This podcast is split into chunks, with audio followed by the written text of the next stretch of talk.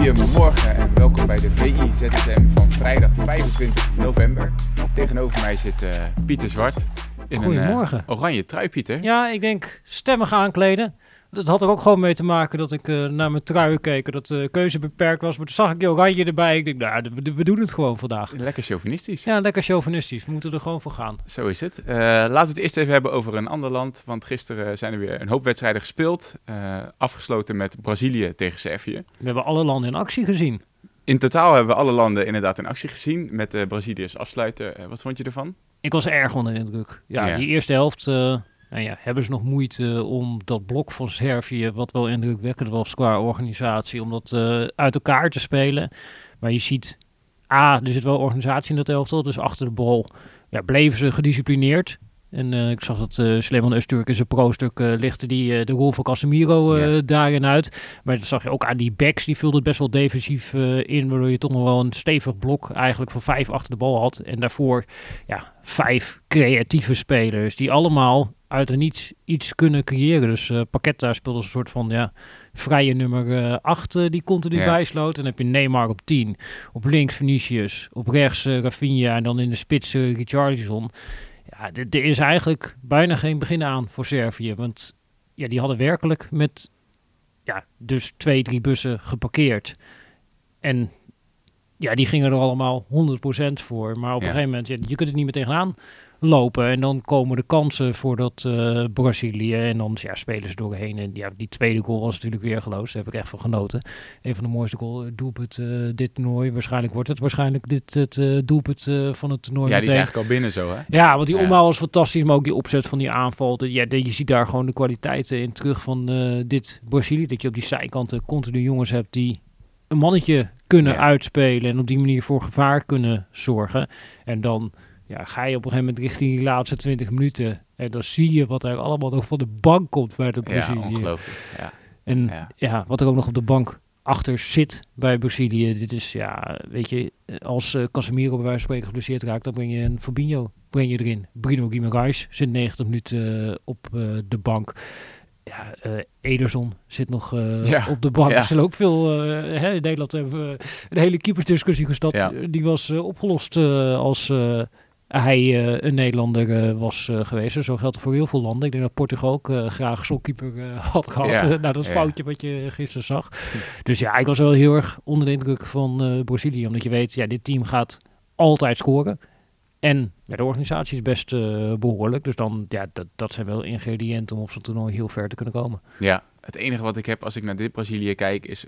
je bent als backs Dani Alves en Marcelo gewend dan is dit wel even andere koek. Dat klopt. En ja. waar ik ook wat bedenkingen bij heb, is uh, Thiago Silva in de viermans uh, ja. defensie. Dat, ja, die, die achterhoede, dat is natuurlijk wel duidelijk uh, de zwakke plek van dit elftal. En dat gaat natuurlijk met name tegen teams die echt met specifieke vleugelspitsen daar tegenover gaan komen. Ja, gaat dat wel een probleem misschien worden voor uh, Brazilië.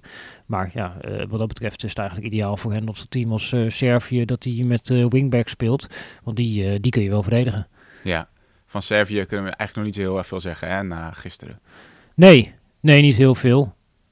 Nee, ja, dit, dit, dit is een wedstrijd, ja, die, die verliezen. Die verliezen waarschijnlijk alle teams uh, in de pool uh, die uh, in de pool zitten met Brazilië. Dus ja. voor hen gaat het denk ik gewoon om die wedstrijd tegen Zwitserland. Waar Servië het voordeel heeft dat ze heel veel aanvallende kwaliteit in de ploeg hebben.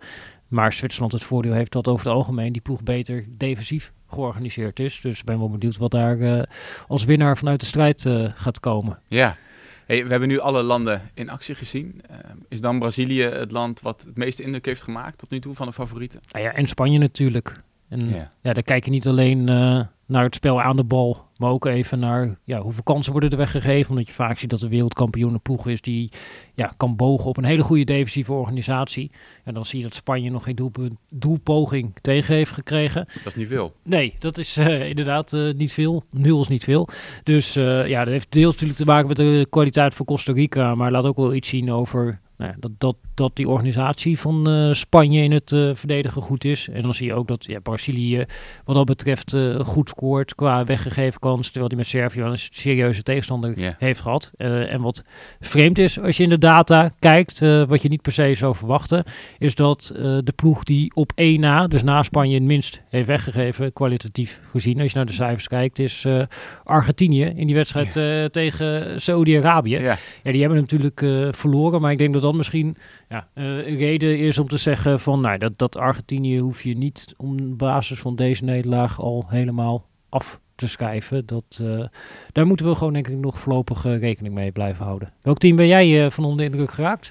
Ehm, nou, er zijn wel een aantal landen die me heel erg zijn tegengevallen. Ehm, ik denk tot nu toe dat Brazilië in mijn ogen de meeste kans maakt. Op basis van wat we nu gezien hebben. Omdat die ook um, in tegenstelling tot Spanje veel meer individuele kwaliteit hebben om het verschil te maken. Dus als het niet loopt, dat je dan inderdaad een Richarlison hebt die een bizarre goal maakt. Uh, Vinicius die altijd gevaarlijk is, 1 tegen 1 met diepte.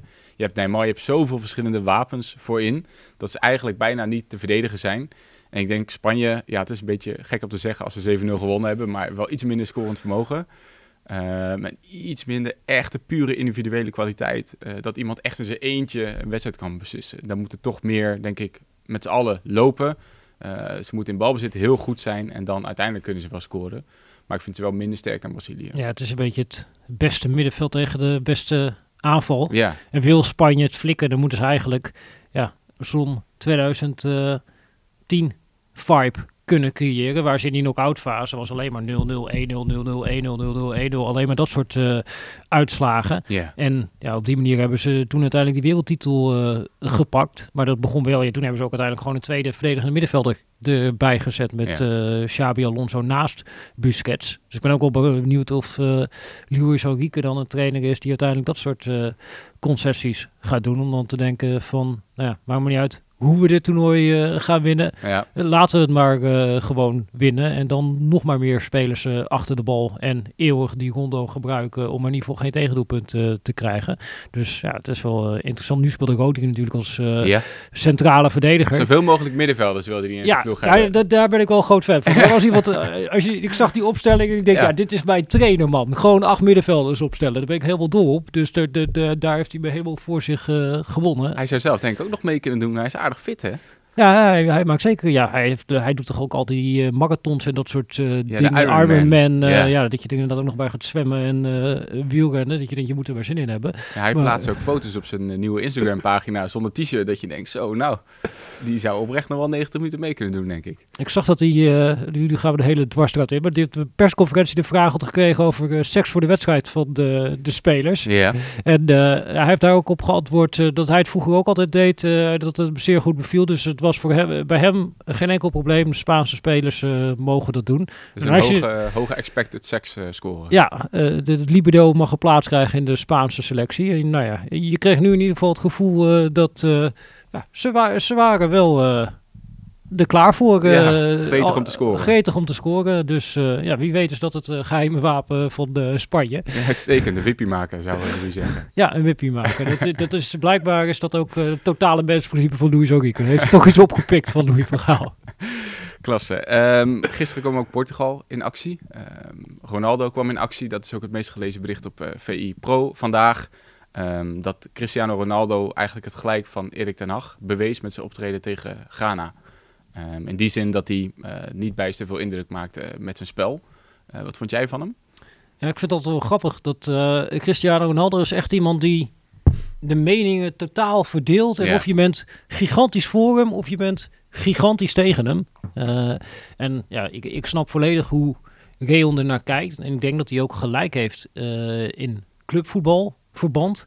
Ik betwijfel of dat ook zo is internationaal verband. Omdat je daar toch vaak ziet dat tempo ligt over het algemeen iets lager. Waardoor misschien een ja, speler met de stijl van Cristiano Ronaldo ja, daar langer te handhaven uh, valt. En ook omdat ja, het team aanvallen, wat natuurlijk tegenwoordig, hè, ziet dat de beste teams ter wereld, die hebben eigenlijk ja, bijna geen echte mega sterren meer. Dus hoe zit hij de laatste jaren steeds kampioen werd. Of Liverpool ver kwam in de Champions League. Of Real Madrid. Er zitten natuurlijk fantastische spelers in. Maar het is uiteindelijk ook juist de kracht van het collectief. Wat zo'n elftal goed maakt. Denk ik dat op zo'n ja, eindtoernooi. Dat dan juist, omdat het teamspel niet zo goed op elkaar is afgestemd. We hebben nu natuurlijk helemaal geen voorbereidingstijd gehad. Dat het ook gewoon lekker is dat je ja, een speler hebt die als je een willekeurige bal in de 16 uh, gooit en een keer tegenaan loopt uh, en dat je op die manier uh, aan het doelpunt kan komen. maar juist dat lukte natuurlijk eigenlijk niet gisteren, toch? Nee, nee dat lukte gisteren zeker niet. Ja, alleen die penalty die schoot hij erin, maar daarvoor inderdaad gemiste kansen van ja. Ronaldo. Als maar je niet gewend bent, gewoon die aanname hoe hij die bal meeneemt, dan wist je vroeger als hij zo'n paas krijgt, dan 100% is het een doelpunt op zo'n belangrijk moment. Dat klopt, en ja, nu niet. en tegelijkertijd, ja, moet je er enorme conclusies aan verbinden. Ja, dat weet ik nog niet aan één of twee van die uh, kansen. Het is in ieder geval goed dat hij in die posities komt, dat hij die snelheid nog heeft, dat hij dat gevoel voor die ruimte nog heeft. En ik kan ook wel weer genieten van die verbetenheid die je ziet bij Cristiano Ronaldo. Je ziet daar wel een soort van ster die gekrenkt is tot in het diepst van zijn ziel. En zoiets heeft van, nou, ik ga nu even aan de hele wereld laten zien van jongens, Cristiano Ronaldo is er nog. En als je dan daar dat doelpunt, weet je wel, een soort van die lach ja, waar je zag op dat gezicht van, ja jongens, jullie kunnen allemaal wel praten en jullie kunnen mijn contract ontbinden bij Manchester United. Maar kijk, hier ben ik uh, en ik maak nog steeds uh, die doelpunten voor uh, Portugal. Ja, het heeft ook alweer iets heel erg moois. en ik denk dat dit, ja, zeker ook bij WK's, je ziet natuurlijk vaak dat zo'n landenploeg, die houdt vaak net te lang vast eigenlijk aan zo'n ster, waardoor die hmm. op het grote podium uiteindelijk een soort van ja, roemruchte dood sterft. Uh, en dat je hem ten onder ziet gaan. Dat je denkt, ik kan ook nog die, de andere Ronaldo, of volgens sommigen de echte Ronaldo, uh, herinneren. Dat die, dat was natuurlijk op 2002 de grote ster. En dan in 2006 dat hij nog meedeed. Dat iedereen eigenlijk zag, ja, dat kan, e kan eigenlijk niet meer. Zoals ook bij Ronaldinho, die zag je op een gegeven moment uh, op een WK. Dat je dacht, ja, dit is niet meer de Ronaldinho die we kennen van Barcelona, maar het is wel de grote ster. Dus we gaan hem gewoon opstellen. Uh, En we zetten het team helemaal richting hem. En we stellen het op hem af. En dat, dat, ja, dat vind ik ook alweer in dat soort landen iets moois hebben. Van nou oké, dit is een ster. En hij staat gewoon op het podium. Uh, je zag ook dat het hele elftal ja, meeleeft met Cristiano Ronaldo. En ja, dat, dat heeft ook iets ja, moois, vertederends van oké, hij, hij, mag daar nog gewoon de grote ster zijn. Uh, en ja, hij geeft er alles voor om hier uh, te staan. En uh, ja, hij scoort toch wel weer. dus uiteindelijk... Geen enkele twijfel hè, bij die penalty. Je nee. weet gewoon als hij die bal neerlegt. Uh, Limdowski heeft gemist. andere grote sterspelers die, die falen op zo'n belangrijk moment. Maar als Cristiano die bal neerlegt, dan is er geen enkele twijfel. Dat klopt. Dus ja, ja, ik weet niet hoe jij er naar kijkt, maar ja, inderdaad, je kunt er voetbal inhoudelijk naar kijken uh, en dan zeg je ja, mee verdedigen, et cetera, et cetera. Maar je, je, je kunt er ook menselijk naar kijken en dan zie je gewoon iemand, wat hij natuurlijk zijn hele carrière gedaan heeft, uh, ja, zichzelf soort van oprichten en het gaat om die records. En hij pakt natuurlijk nu ook weer uh, een record. Hij had er heeft ook zo'n citaat over, toch? Van de, dat hij, hij volgt niet de, de statistieken en de records, maar de records volgen mij, zegt hij dan. maar ja, het is ondertussen weet je natuurlijk, ja, die, die... En Piers Morgan, die eh, knikken zo van, ja, ja, helemaal eens Cristiano. Eens, ja. ja, maar je weet dat die natuurlijk, ja, eh, die weet als geen ander van, oh ja, vier WK's op rij gescoord. Als nu mijn vijfde WK, dan ga ik daar ook weer de geschiedenisboeken in. Ja, natuurlijk weet hij dat. En ja, hij flikt het toch. Ja. En daar uh, heb ik ook wel weer bewondering voor. Tuurlijk, ik ook. Um, het meest gelezen bericht op VI.nl gisteren ging over Dirk Uit. Die is ontslagen bij uh, ADO Den Haag niet heel verrassend meer, uh, maar toch wel pijnlijk hè, hoe het gegaan is. Ja, jij zit natuurlijk uh, goed in de keukenkampioen-divisie. Uh, Zeker, ook. ja. Nou ja, het was natuurlijk het hele seizoen al pijnlijk. Volgens mij hebben ze vier van de 16 wedstrijden gewonnen. Um, de wedstrijden die ze wonnen was ook niet echt met de gallery play. Um, en er gebeurt zoveel omheen. Kijk, je kunt je afvragen het verstandig is om zo'n onervaren trainer in zo'n moeilijke club te zetten. Um, en dan gaat hij daar met al zijn passie en voetbalkennis in. Alleen als de alle omstandigheden zo verschrikkelijk moeilijk zijn, dan wordt het je ook wel heel erg lastig gemaakt om uh, te presteren. Uh, dat zijn natuurlijk uh, de nuances die erbij horen. Maar als je ADO hebt zien spelen dit seizoen 16 wedstrijden lang, ja, dat leek echt helemaal nergens op. Dus dan houdt het natuurlijk ook een keer op. Ja, ik las een stuk van collega Bart Kruid op ja. VE Pro. En krijgt natuurlijk inderdaad wel een beeld bij zo'n club van ja, een eigenaar die op afstand bestuurt, die daar directeur neerzet, die er eigenlijk ook nooit is, die dan weer een technisch manager aanstelt, die geen bevoegdheden heeft en geen ervaring heeft. Uh, en daaronder staat dan ook weer een trainer zonder ervaring. Ja, dan krijg je een beetje het idee van een stuurloos schip, uh, waar ja, dan ook eigenlijk niemand rugdekking van elkaar krijgt. Uh, ja, en volgens mij ja, is het dan al bijna onmogelijk om te presteren. En laat staan als je dan inderdaad niet uh, ervaring meeneemt van hoe ga je zo'n situatie naar je hand zetten. Dus ja, ja en het een paar belangrijke spelers die ook vertrokken natuurlijk. Dat klopt. Je hebt ook niet echt een selectie waarmee je met twee vingers in de neus kampioen wordt. Nee, en het ja, pleit voor omdat hij zelf het begin van het seizoen ging, uh, ging natuurlijk rondbellen jullie voor uh, de verwachtingen. Dat hij zei van we willen promoveren. Het liefst ja. uh, als kampioen of in ieder geval bij de bovenste twee. Ja, en als je dat dan als verwachtingspatroon wordt neergelegd, terwijl dat misschien niet realistisch is, ja, dan word je nog harder afgerekend. En ja, Kuit is natuurlijk een beetje uitgelachen. Dat is pijnlijk. Maar ja, ik denk dat de trainer die hierna komt, dat het ook al laat zien dat het ja, niet alleen aan Dirk Kuyt uh, heeft gelegen wat er uh, bij ADO Den Haag aan de hand was. Dat zit volgens mij uh, een stukje dieper in die club. Ja, het lijkt me ook ja. Ik zag onderin helemaal aan dat stuk Danny Buis nog genoemd worden als mogelijke kandidaat. Dat zag ik ook, ja. Maar dat is, poeh, nou ja. Het is natuurlijk een club waar hij ook uh, gespeeld heeft. Maar het lijkt me wel uh, snel een paar stappen terug naar uh, ja.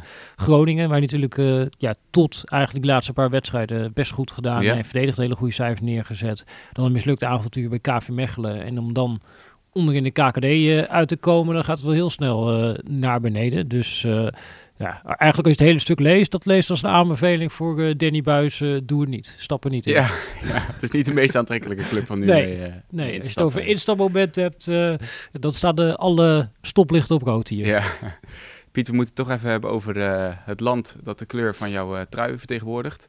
Nederlands elftal, want ik kreeg net een pushmelding binnen met de vermoedelijke opstelling tegen Ecuador vanmiddag om vijf uur. En daarin stond dat Davy Klaas gaat spelen. Dat klopt. Logische keuze? Ik denk het wel. Nou, hij viel natuurlijk heel goed in uh, tegen Senegal, maakte ook dat doelpunt. Maar ook bij dat doelpunt van Kak, uh, Gakpo had hij een nuttige goal door uh, in de 16 te komen. En Ja. als je dan ook Ecuador gaat analyseren, wat is dat voor ploeg? Ik heb natuurlijk veel gezien.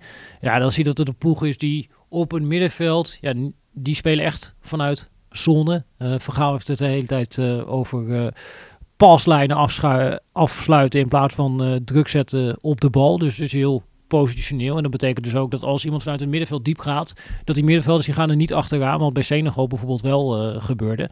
En ja, gegeven dat kan ik me wel voorstellen dat je denkt, oké, okay, dan breng ik iemand als Klaassen op 10. Uh, en ja, Jansen was natuurlijk ongelukkig in die eerste wedstrijd uh, voorin. Ja. Ik vond ook Gakpo, die deed ja, niet of nauwelijks mee eigenlijk als nummer 10. En die, toen hij eenmaal in de spits kwam te spelen, ja, zat hij ook meer in de wedstrijd. Veel vertrouwder voor hem ook, denk ik, hè? Ja, dat lijkt natuurlijk meer Ja. inderdaad op de rol die hij bij PSV uh, vervult. Uh, en ook daar, ze spelen met een hele hoge laatste lijn over het algemeen uh, Ecuador. En heb je spelers nodig die diepteloopacties maken. Wat ik leuk vind is dat de FIFA, die heeft allerlei nieuwe statistieken geïntroduceerd. Ja, die dit, zijn wel een beetje willekeurig, moet ik heel eerlijk zeggen. Ze hebben allerlei uh, data inderdaad, Ja. met nieuwe definities. En Ja. het, het ziet er, uh, ja, het, het is anders dan wat we gewend zijn. Maar daar zijn ze ja, blijkbaar jarenlang mee bezig geweest onder leiding van Arsène Wenger. Om ja, op een nieuwe manier daar data te verzamelen. En ik denk dat het ook wel een beetje lijkt op... Arsenal heeft natuurlijk zo'n enorme dataafdeling in de club, zoals Mm. veel Engelse clubs uh, dat hebben. En daar werken ze ook ja, met dit soort meer ja, geavanceerde data. En een van de dingen die ze meten zijn ja, loopacties die iemand maakt in de diepte. Dus uh, het aanbieden achter de laatste lijn van de tegenstander. Als je dan kijkt welke twee spelers hebben dat het meest gedaan tegen Senegal, dan zijn dat uh, Steven Bergwijn en Cody Gakpo. Uh, Ja. En dat zijn blijkbaar ook de twee spelers die ja, Van Gaal, uh, als deze vermoedelijke opstelling klopt, gaat opstellen tegen Ecuador. Wat veel ruimte geeft achter die laatste lijn. Dus in die zin zit daar denk ik wel ja, logica in. Ja. En de andere naam is Jurgen Timber, die Ja, recht centraal op de plek van Matthijs de Ligt uh, gaat komen. Op aanbeveling van uh, de Ligt zelf. Ja, ja, dat gaf hij zelf toe, hè? Dat, hij, uh, dat Tim er eigenlijk iets beter geschikt voor was voor die rol. Ja, nou, vind ik ook wel mooi dat iemand een soort van ja, realistisch zelfbeeld heeft. Dat ook op een goede manier kan analyseren en weet, ja, ik kom hier uit op posities die voor mij eigenlijk niet ideaal zijn. Dus ja, nou ja, goed. Het, destijds was het tegen Senegal uh, antwoord op het fysiek. Ze zijn ook heel goed uh, in spelervattingen Ecuador, maar er zit net wat minder lengte in de ploeg. Dus blijkbaar denk ik van Gaal dat hij dat uh, met Timber ook wel kon oplossen. En dat hij dan de opbouw wat kan versnellen, wat natuurlijk wel een probleem was tegen Senegal. Ja, dat was zeker een probleem. Um, Ecuador heeft veel vertrouwen voor deze wedstrijd. Hè? Als je de media daar een beetje doorleest, dan zijn ze niet heel erg bang voor Nederland zelf. Nou ja, ze schalen Nederland wel hoog in. Dus ze zeggen dit is een niveau uh, Argentinië, dit is niveau uh, Brazilië. Maar tegelijkertijd is het natuurlijk een elftal wat ja, zelfvertrouwen heeft gewonnen. A, door zich te kwalificeren voor dit toernooi. Maar door ook zich te kwalificeren op een manier dat je een keer gelijk speelt tegen Brazilië. Dat je een keer gelijk speelt tegen Argentinië. Dat je de laatste zeven wedstrijden de nul houdt. Ja, dan... Zeven wedstrijden de nul, dat is echt veel. Hè? Ja, dat is echt uh, ja, een razend knappe serie die ze daar hebben neergezet. En wat dat betreft vind ik het wel ja, opmerkelijk dat het lijkt er nu toch op te wijzen dat hij zijn systeem gaat omgooien richting iets met uh, drie verdedigers. Uh, en dat hebben zij nog nooit gedaan. Hmm. En ja, ik denk eigenlijk dat het heel onverstandig is voor hen om het op die manier te gaan doen. Om ja, te switchen naar iets wat zij niet kennen tegen Nederlands elftal, wat dat al wel heel goed kent. Je ziet natuurlijk vaak gebeuren hè, dat de teams die moeten spelen tegen een ja, dergelijke formatie, ook in die kwalificatiereeks in Zuid-Amerika zijn ze niet of nauwelijks de tegenstander zoals Nederland zelf al tegengekomen. Dat dan veel trainers op een gegeven moment maar denken, oh ja, we gaan het wel spiegelen. Uh, en dan uh, godzegende de greep. Dat is de makkelijkste manier om het uh, op te lossen.